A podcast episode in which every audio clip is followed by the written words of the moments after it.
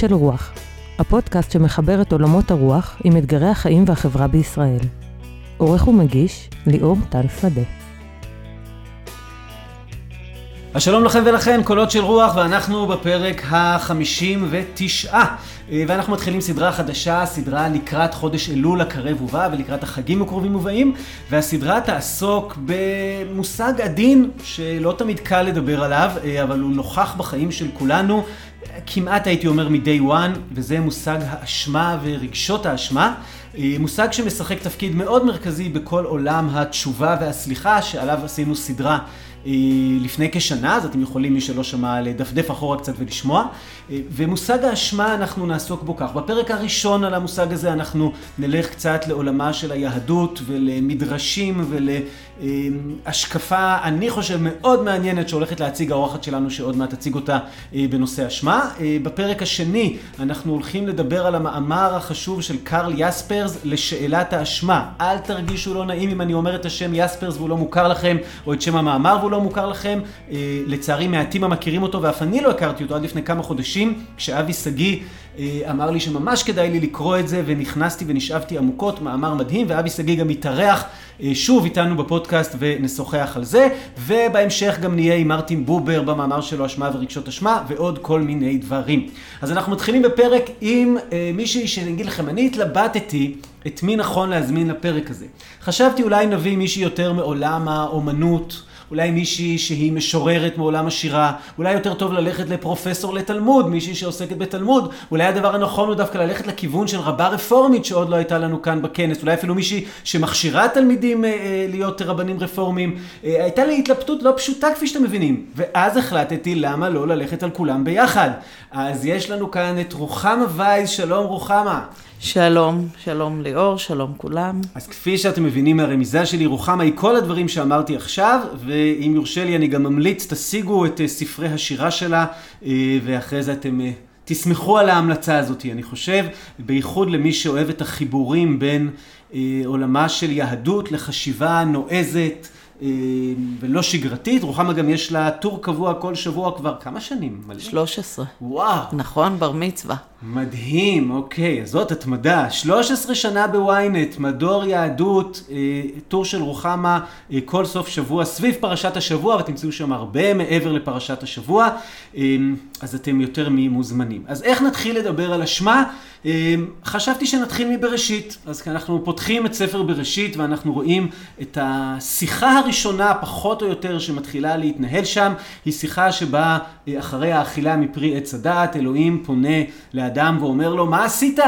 אתה אכלת מהפרי שאמרתי לך שאסור לאכול ממנו? והאדם אומר לו, זה לא אני, זאת אשתי שגרמה לי לעשות את זה. ואז האישה אומרת, זה לא אני, זה הנחש שגרם לי לעשות את זה.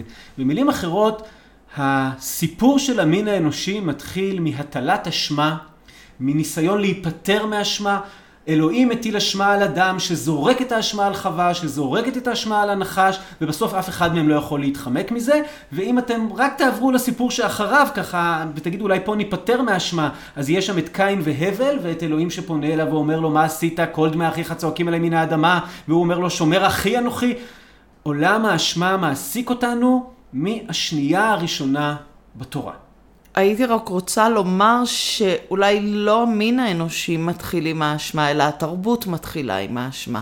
זאת אומרת, מהרגע שנבנית דת, מהרגע שהתורה יוצרת את עצמה ורוצה לספר לנו שאנחנו צריכות לציית לאלוהים, אז הדבר הראשון שהיא מטילה לתוך הסיפור הזה זה אשמה, כי הציות לאלוהים, הציות לקודים של החברה, הציות לתרבות, הוא כרוך ביסודו באשמה, בעוד שנגיד פחד זה עניין אבולוציוני, זה עניין שיש גם לחיות, אשמה זה המצאה שלנו, המצאה שמטרתה להשיג ציות.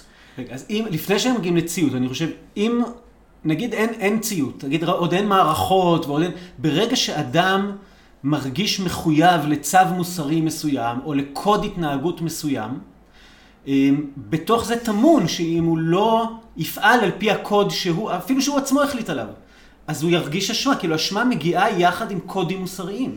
אני לא בטוחה. אני חושבת שאשמה מגיעה יחד עם קודים חברתיים.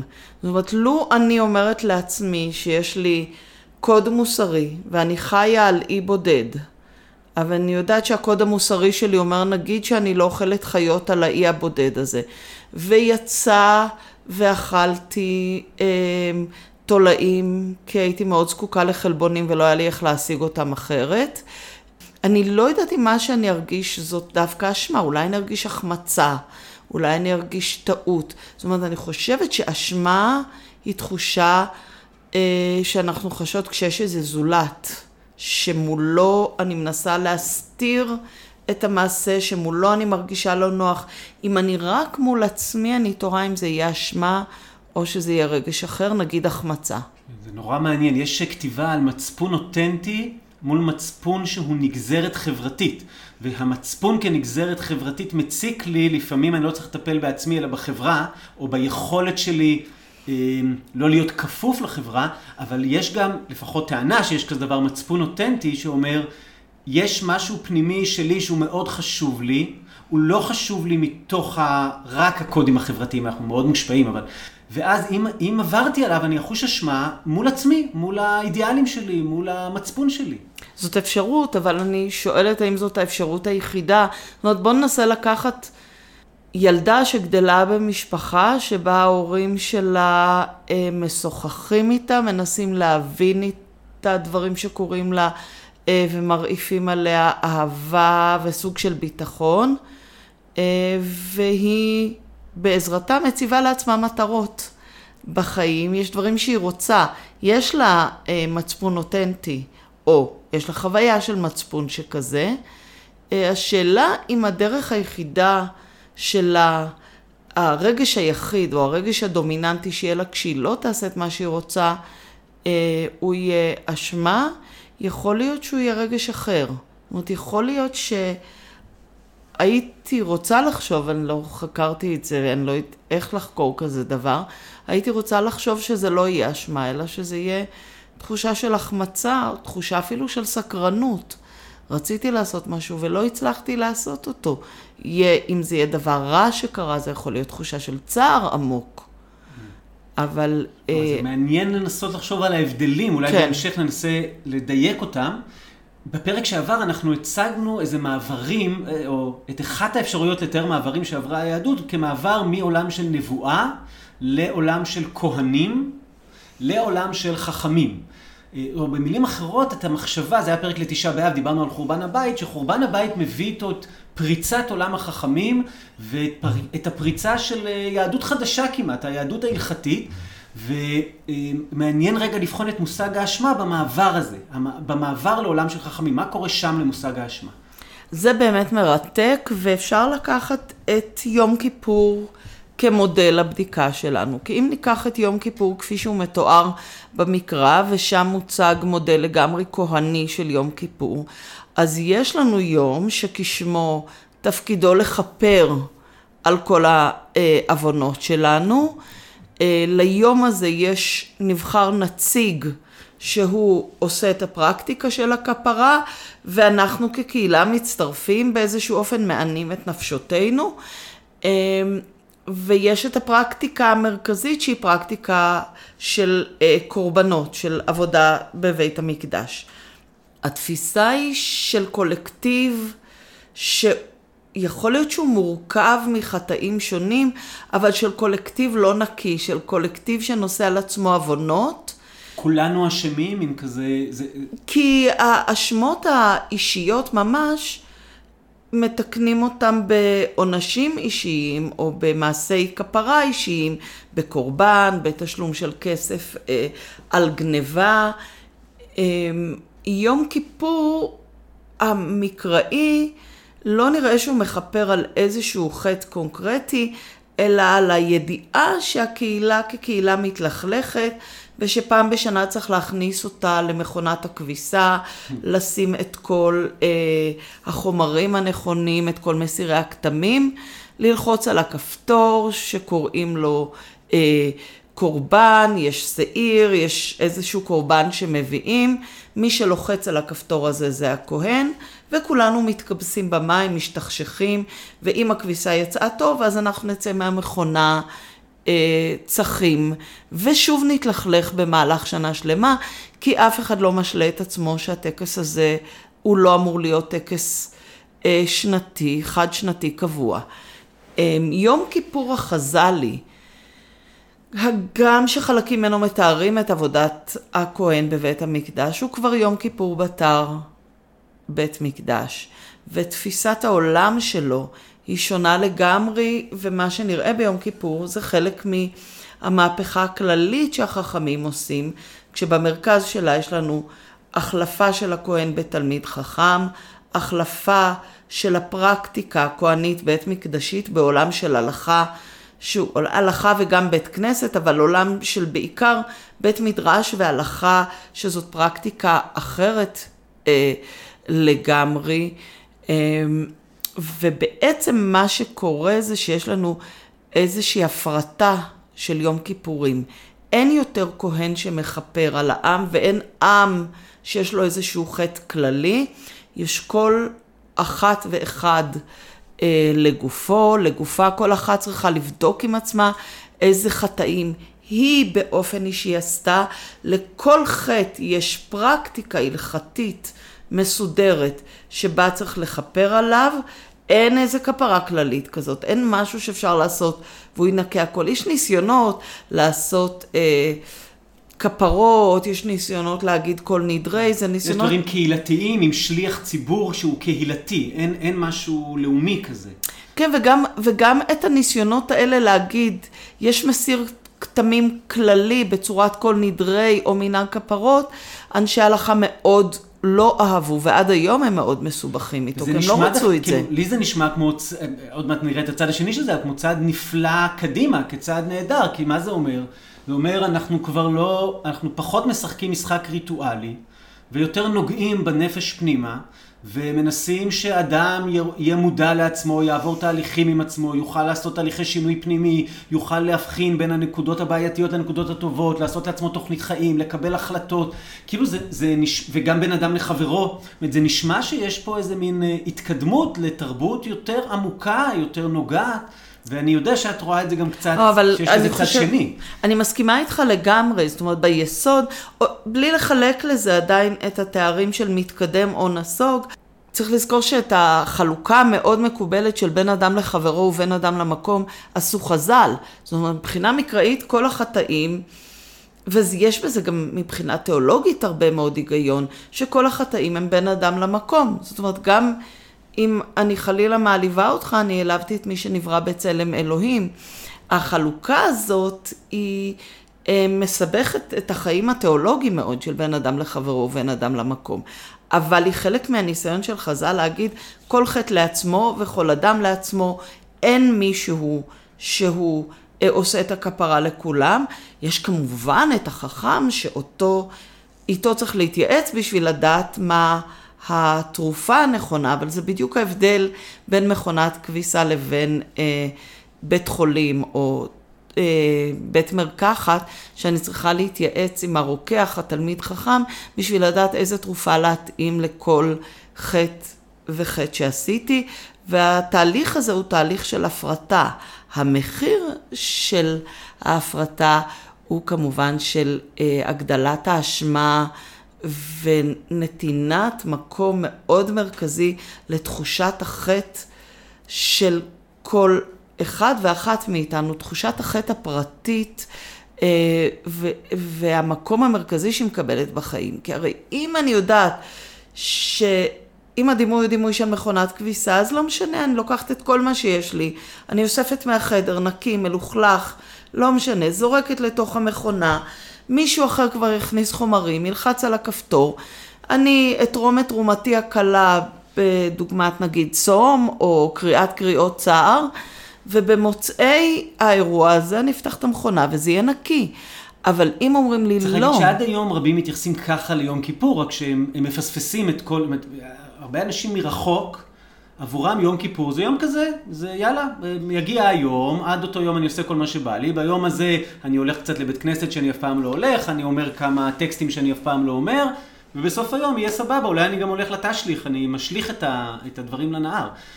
את אומרת כאילו, זה, זה חוסר הבנה של התהליך שחכמים ניסו לייצר? זה הבנה של המקרא, זה התחברות כן. לטקסט המקראי, וגם לזרמים אחרים שחתרו תחת החכמים.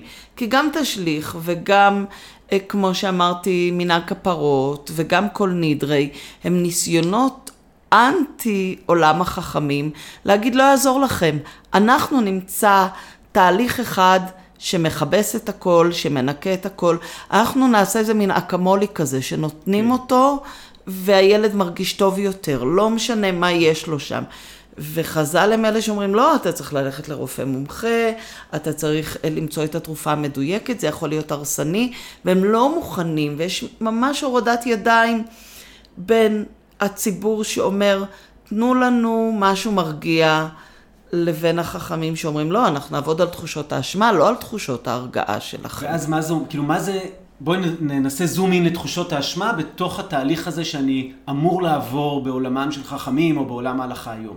בוא נשווה את זה שוב לעולם הרפואי, ואז נגיד שהמערכת הזאת שאומרת אתה, אני בת למעלה מחמישים, אז אני כבר מכירה את הפרוצדורה הזאת היטב, מגיל... מסוים צריך לעשות כל מיני בדיקות וככל שאת נהיית מבוגרת יותר גדל מספר הבדיקות שאת צריכה לעשות בשביל לדעת שאין לך סרטן במעי, שאין סרטן בשד, שהראייה בסדר, שכל מיני מחלות אחרות אה, אה, לא יצטרפו לחיים שלי ואם יצטרפו לתפוס אותם בזמן. זה מה שהחכמים אומרים, תמיד תבדקי. רגע, אבל מה התפקיד, עכשיו בדימוי, מה התפקיד שם של אשמה? הפחד, הפחד הזה שצריך תמיד לבדוק, שאני לא יכולה לעבור את החיים מגיל 40 בערך והלאה, בידיעה שמה שיהיה יהיה ושזה לא כל כך תלוי ברגשות אשמה שלי. כן, אבל אני חושב, נגיד, אם כשמסתבר שבגלל שהזנחתי את הבריאות שלי, אני משלם עכשיו מחיר כבד, או בגלל, אז, אז מתחיל מה שמכונה רגשות אשמה. נכון. וזה אני חושב, הרבה פחות עוצמתי מאשר כשמדובר באי ציות לקודים חברתיים. זה הרבה פחות, רגשות האשמה שאני ארגיש הם כמעט כאין וכאפס לעומת שמדובר בתהליכים נפשיים, אני חושב. זאת אומרת, חז"ל ממש בונים על האשמה כמנוע. אה, בין אם מנוע לתשובה וללקיחת אחריות, ובין אם, כמו שאמרת קודם, מנוע לציות ולסדר לעצמם את החברה. בוא, אנחנו. נוכל פעם אחרת להידרש לזה, אבל למשל, מערכת צחצוח השיניים, למשל, היא מנגנון שעובד הרבה מאוד על אשמה ומצליח לא רע. זאת אומרת, אני לא מכירה הרבה הורים שבדקו כמה זה באמת הכרחי לצחצח שיניים לפני שהם שיגעו את הילדים שלהם על הדבר הזה. זה בנוי על אשמה צחצוח שיניים. זה בנוי על זה שמישהו פעם אמר לנו שזה נורא חשוב, ושיש שעות שבהן צריך לעשות את זה. ו... הוא יודע שאפשר לחפור לנו כי אנחנו נורא מרגישות אשמות ביחס לילדות שלנו, אז אה, כל דבר יעבור, ואני חושבת שבמובן הזה אה, יש הרבה מאוד הקבלה, אבל כן, זה עובד על מנגנון שחונכנו, שתורבתנו, שהוסללנו אליו אה, להרגיש אשמות, ובמקום שאני אחבק מקראית את הקהילה שלי ואגיד, יאללה, עכשיו כולנו, ספר יונה, כל העיר ביחד, יש איזה הפנינג של היטהרות. לא, כל אחת לעצמה, כל אחת צריכה בערב יום כיפור להכין את כל רשימת החטאים שלה. עדיף שהיא תעשה את זה שנה שלמה, כי אם היא תשכח משהו בערב יום כיפור, אני צריכה לעשות רשימה של כל מי שאולי יכול להיות שחושב שפגעתי בו, כי אחרת יום כיפור לא יכפר, יום כיפור המקראי כן, יום כיפור החז"לי לא יכפר. אני צריכה ללכת אל כל אחת ואחד מהם ולבקש סליחה. ויש פרוצדורה של בקשת סליחה, וזה שלוש פעמים. ועכשיו הנה חרב הפיפיות של האשמה. כי אם, ליאור, אני פגעתי בך, והגיע יום כיפור, ואתה חם ועצבני נורא, ואתה באמת עדיין בכלל לא במקום של לסלוח, ואני באה אליך ואומרת, ליאור, בבקשה תסלח לי, אני יודעת שפגעתי בך. ואתה אומר, מה פתאום? זה היה לפני יומיים ואני נורא נורא כועסת, לא מבינה איזה מהפכה עשית בחיים שלי. ואני מבקשת עוד פעם, ועוד פעם, ועוברת את כל הפרוצדורה של בקשת סליחה. ועכשיו אתה לא סולח, אז עכשיו אתה אשם. ואתה צריך להסתובב עם רגשות אשמה. זאת אומרת, שכרתי, כן. הסיפור הידוע ממסכת יומא שדיברנו עליו שנה שעברה בפודקאסט, וגם כשעשינו סדרה על לוינס, כן?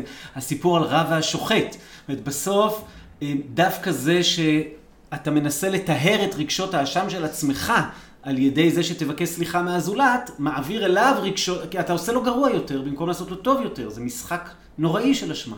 והאשמה היא, אה, היא חומר שסוחרים בו, והמסחר הוא מאוד עדין, אבל הוא גם ידוע לכולנו. זאת אומרת, ואנחנו מכירים את זה, יש המון ספינים בתקשורת שנעשים, פוליטיקאים עושים בלי סוף ספינים אגב אשמה. זאת אומרת, אם פוליטיקאי פוגע בי למשל, ואני אשתמש בזה, ואוכל להראות שהוא אשם והוא לא בסדר, כי הוא פגע בי, אני אקבל נקודות. אבל אם אני אגביר עוד טיפה, אם הוא למשל יגיד סליחה, יצא באיזה נאום לאומה ויגיד סליחה, אני מאוד מצטער, ואני עדיין אמשיך להשתמש בכלי של האשמה, אז אני אהפוך למתקרבנת, ואז הגלגל יתהפך מיד. עכשיו, אם שני פוליטיקאים מתעמתים בסיפור של אשמה האשמה, ואחד סוחט את הלימון של תחושת הקורבן יותר מדי, הוא אוטומטית מפסיד את כל הנקודות. זאת אומרת, במשחק הזה אתה צריך לדעת כמה מותר לך להשתמש לפני שהמניה יורדת. זה מעניין אם זה רק פוליטיקאים, או שמה שהרגע אמרת, אפשר לשים אותו כמעט על כל מערכת זוגיות, יחסים. כן. זוגיות. זאת אומרת, באת הביתה ואני הסתפרתי, ואתה לא ראית שהסתפרתי. לא יעלה על הדעת, לא יקרה. ועשיתי פסים בשיער, והתאמצתי כל כך, וזה היה גם לכבוד יום ההולדת שלך, כמובן Oh שאני. בזבזתי את כספינו על תספורת. ואתה מגיע הביתה ואתה לא אומר שום דבר על המאמץ הגדול הזה שאני עשיתי. עכשיו אתה אשם, אני יכולה להשתמש בקלף. אבל מצד שני גם יש לך יום הולדת. אז אם אני לא אתייחס ליום הולדת או יותר מדי, אתה מהר. מאוד תוכל להחזיר את זה אליי. או אם זה יזכיר לך טראומה או אירוע קשה שעברת מהעבר ואתה מיד תתחיל לדמוע ותגיד, אבל את לא מבינה שזה קרה לי כי, או כי עברתי תאונת דרכים חלילה היום בדרך הביתה, לא קרה כלום, תודה לאל, אז התהפכה אשמה, ועכשיו אני אשמה כלפיך, כי בחוסר רגישות ובפינוק הייתי עסוקה בתספורת שלי, במקום לשאול אותך איך היה בדרך הביתה.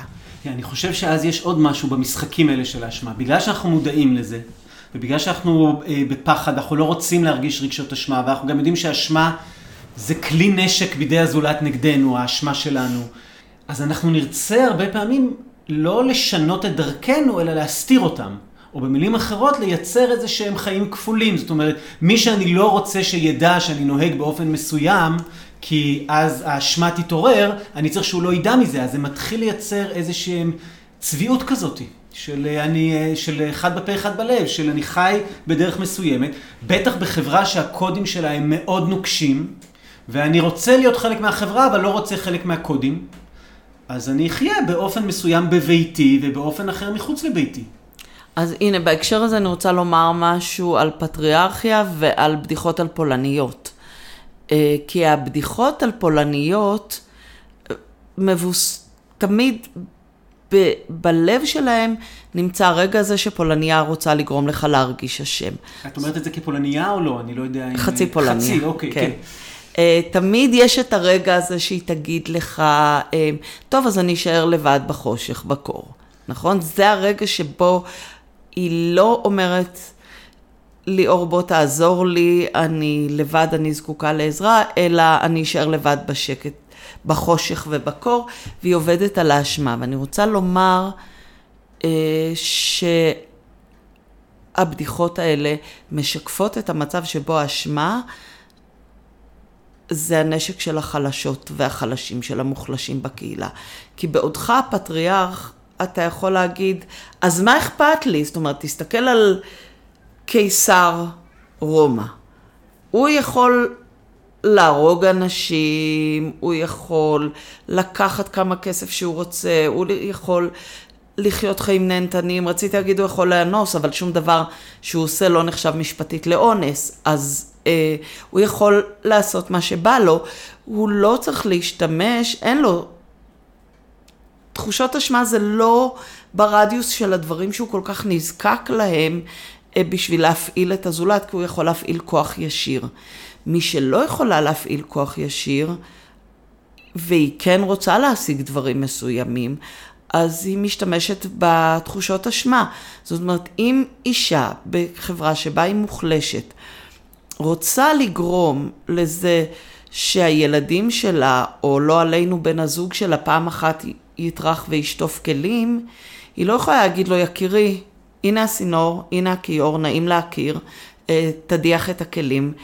היא צריכה להתחיל לספר שהיא מרגישה נורא רע ושהיא נורא סובלת, ולעשות עוד ועוד סיבובים על תחושות האשמה שלו, בשביל שהפטריארך היקר יטריח את עצמו למטבח.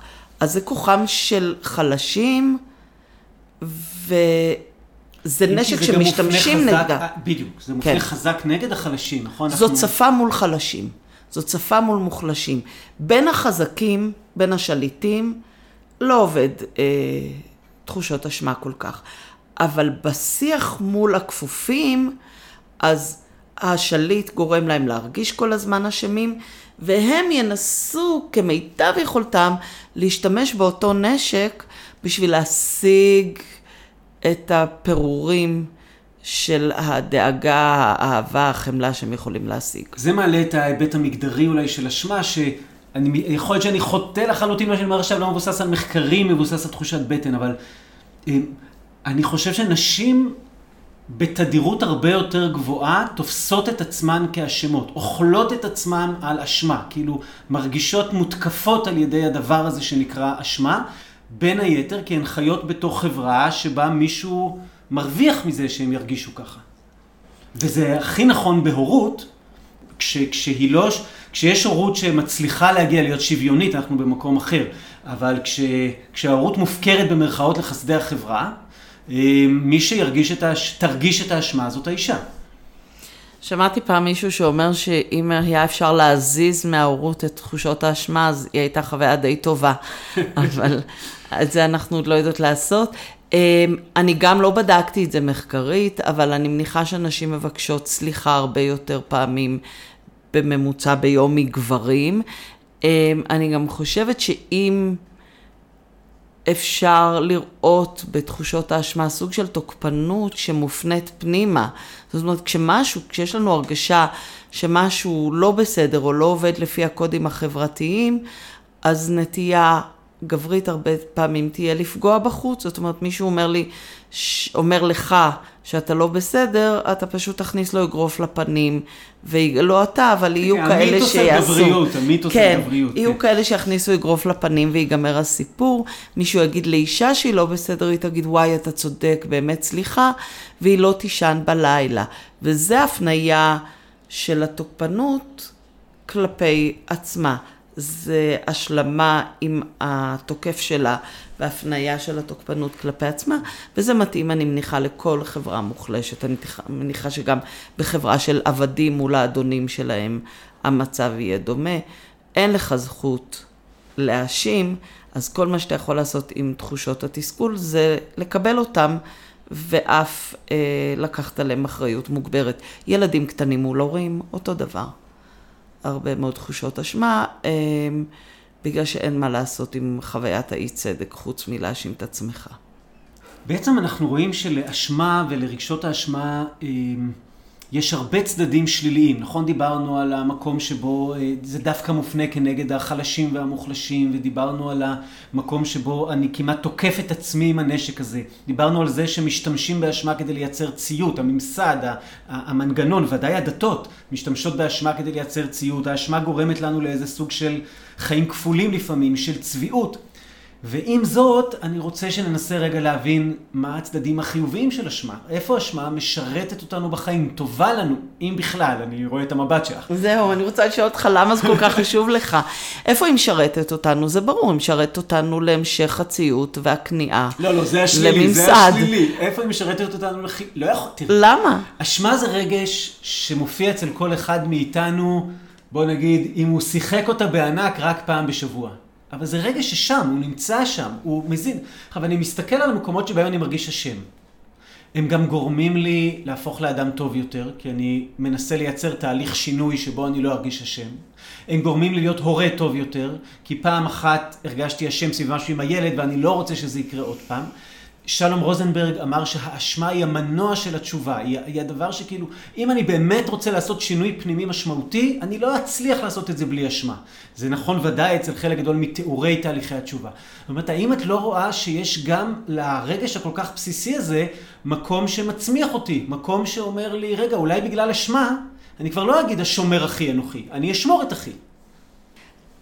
תראה, כמי שהרבה שנים כבר אה, עסוקה בתרגול של מיינדפולנס, אה, אני לא פייבוריטית גדולה של אשמה.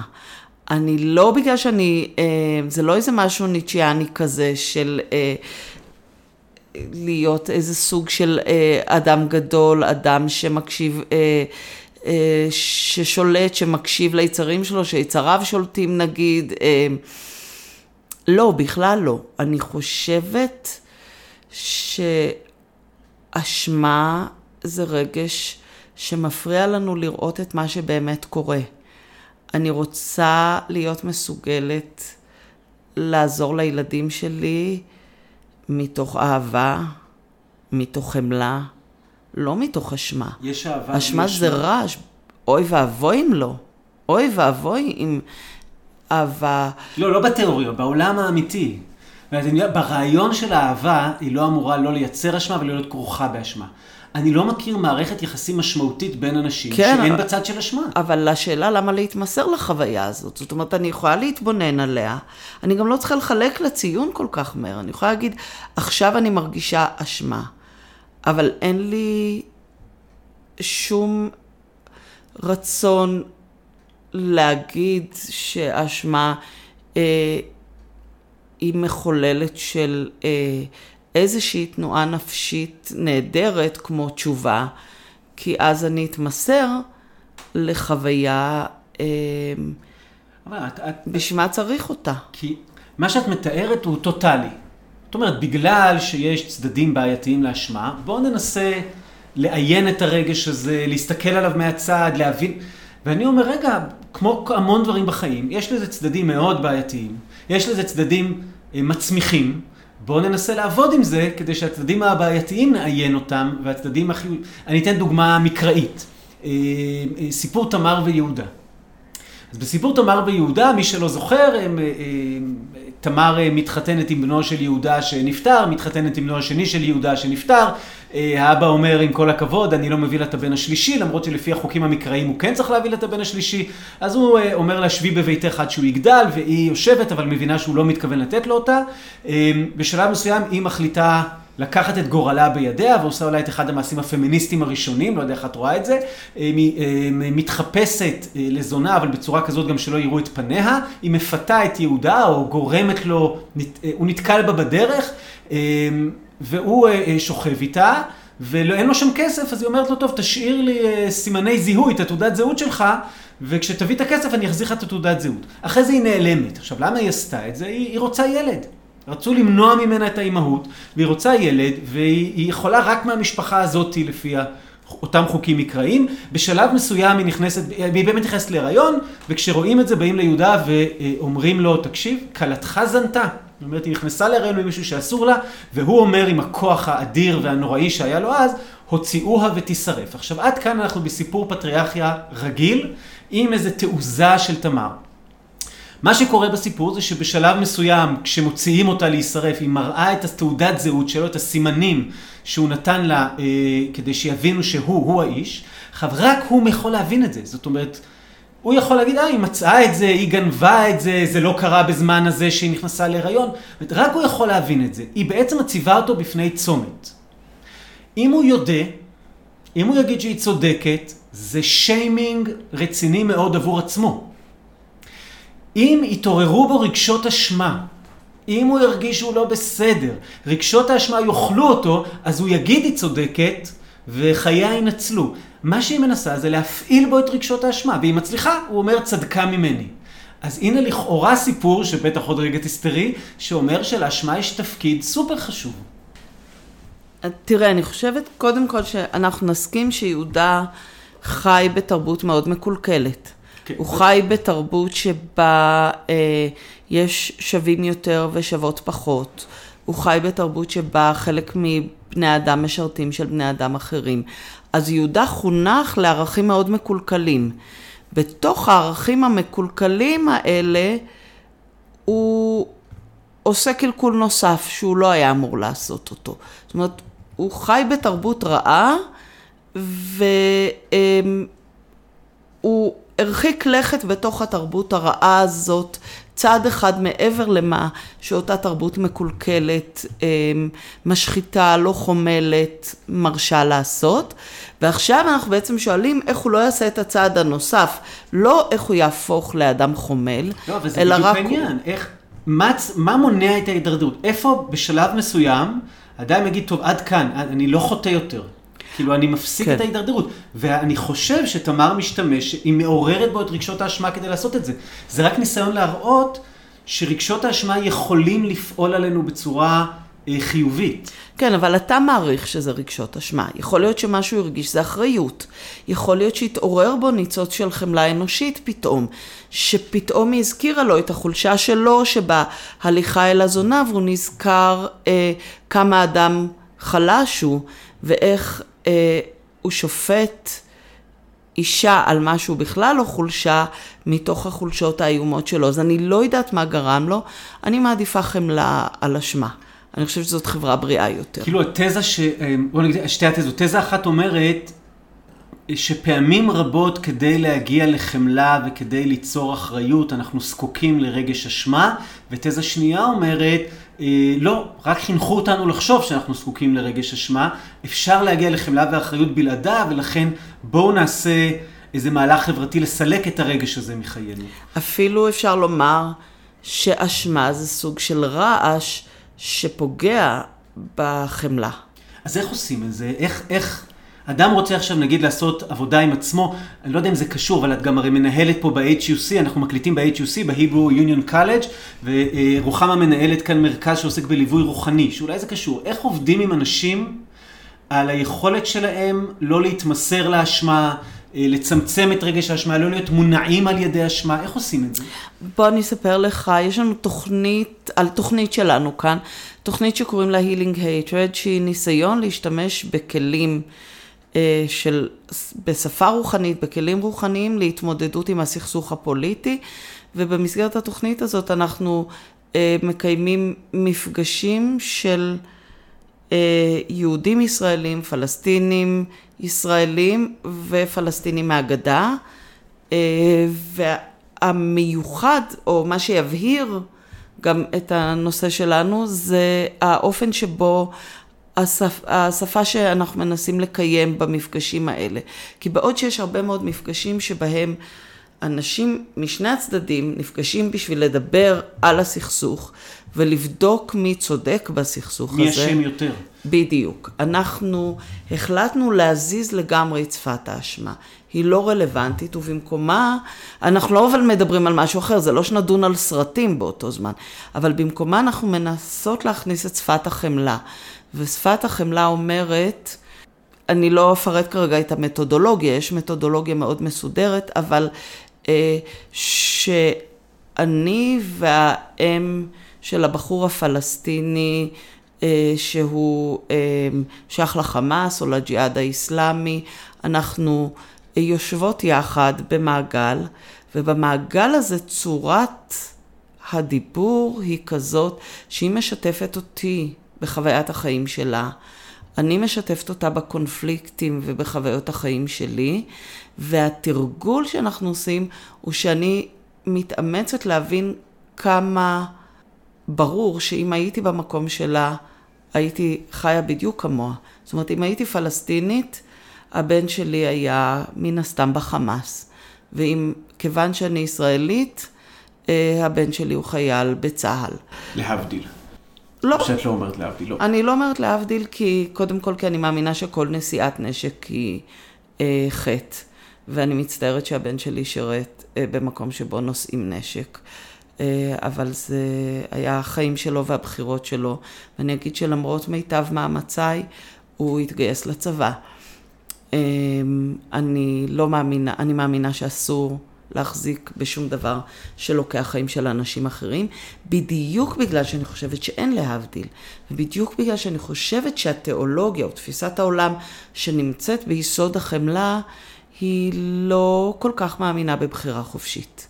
היא מאמינה שהנסיבות הן כלי הרבה יותר משמעותי אה, להשפיע על החיים שלנו מאשר בחירה חופשית, והיה ניסוי מאוד מפורסם, אה, כבר, אני חושבת שזה היה בשנות ה-70, אולי מוקדם יותר, ניסוי השומרוני הטוב שנעשה אה, בקרב חבורה של סטודנטים לכמורה בארצות הברית, שכל אחד, שמחצית מהם התבקשו להכין דרשה על סיפור השומרוני הטוב, המחצית השנייה התבקשו לדבר משהו על בחירות מקצועיות, שניהם היו אמורים להופיע בדרשה הזאת לפני צוות שבאיזשהו אופן יבחן אותם, או יגלה משהו על הכישורים שלהם, או כדרשנים לעתיד, מטיפים לעתיד, או על כישורים אחרים שלהם בלימודי הכמורה.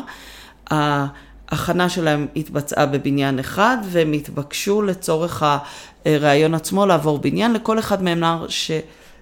הזמן שיש לו הוא שונה. הוא שונה. כן.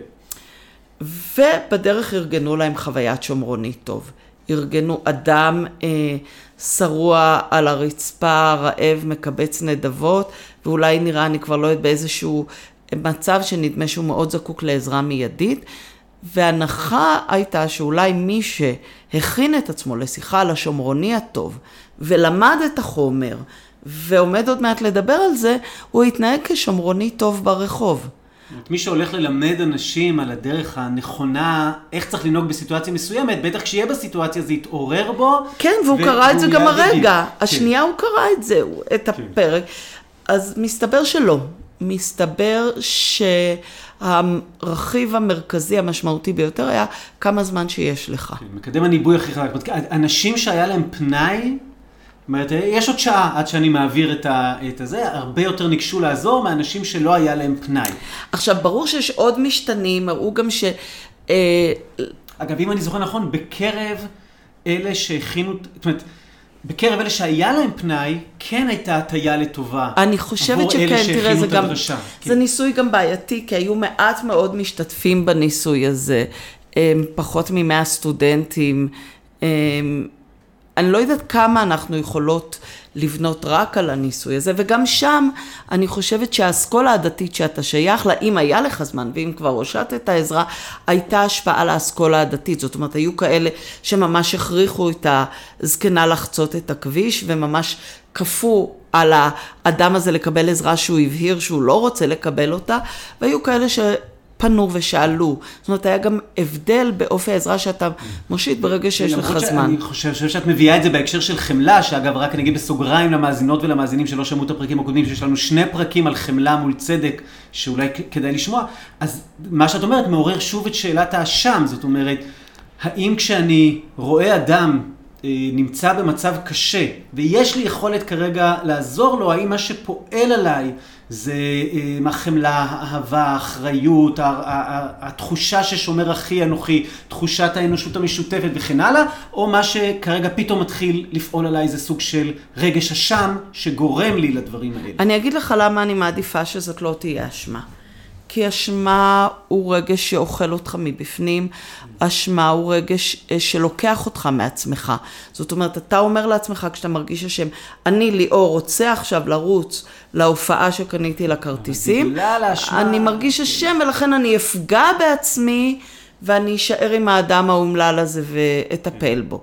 לעומת זאת, זה כמעט ההבדל בין רחמים לחמלה איפשהו. כאילו, בוודאי. לעומת זאת, כשאתה מרגיש חמלה, אתה אומר, אני עושה משהו טוב לעצמי עכשיו כשאני נמצא עם האדם הזה. אני יותר ליאור, כי אני נמצא עם החלקים של ליאור שאני בדרך כלל בורח מהם. אני נמצא עם חלקים שאני לא רוצה לראות אותם, והנה זכיתי, אני כן רואה אותם. אני מתחבר למשהו כל כך נכון, אני מתחבר לאמת. זה מעניין, את יודעת שהגבולות האלה שאנחנו רוצים לשים לאשמה, מופיעות אינהרנטית בתוך, איפשהו בתוך גם המשפט העברי וגם המשפט הכללי, בכלל שאין אדם משים עצמו רשע, ובזה שאני לא יכול להפליל את עצמי, אני לא יכול להגיד אני אשם ושזה יספיק, אלא באמת אשמה כאילו, במובן עכשיו המשפטי, דורשת יותר מזה שיהיה לי רגשות אשמה. אולי זה גם ניסיון לשים גבול לאוקיי, עד כאן, עד כאן, אתה... אה, משהו לסיום, כי קצת נגמר לנו הזמן.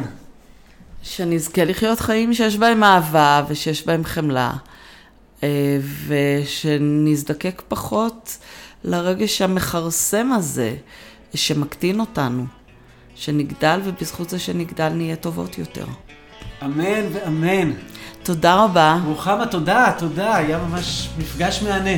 אני עוד בטח אציק לך לעשות עוד אחד כזה. בשמחה. ולכם מאזינות ומאזינים, כרגיל, תודה שאתם איתנו ותודה שאתם מאזינים, מאזינים ומאזינות, אחרת לא היה הרבה טעם לעשות את זה. אה, ואנחנו אה, נמשיך לחקור את מושג האשמה מזווית אחרת לגמרי, כשנפגוש בפרק הבא את המאמר של קרל יספרס, שהיה אה, פילוסוף גרמני. אה, שנושא נאום בסוף שנת 1945 כגרמני לגרמנים על שאלת האשמה שלהם שנייה אחרי שנחשפים מימדי השואה ומלחמת העולם השנייה ומנתח את מושג האשמה בצורה מרתקת גם בלי קשר לקונטקסט אבל עם קשר לקונטקסט זה כבר ממש מצמרר. אז את זה נעשה בפעם הבאה. אה, שוב תודה לרוחמה ולהתראות.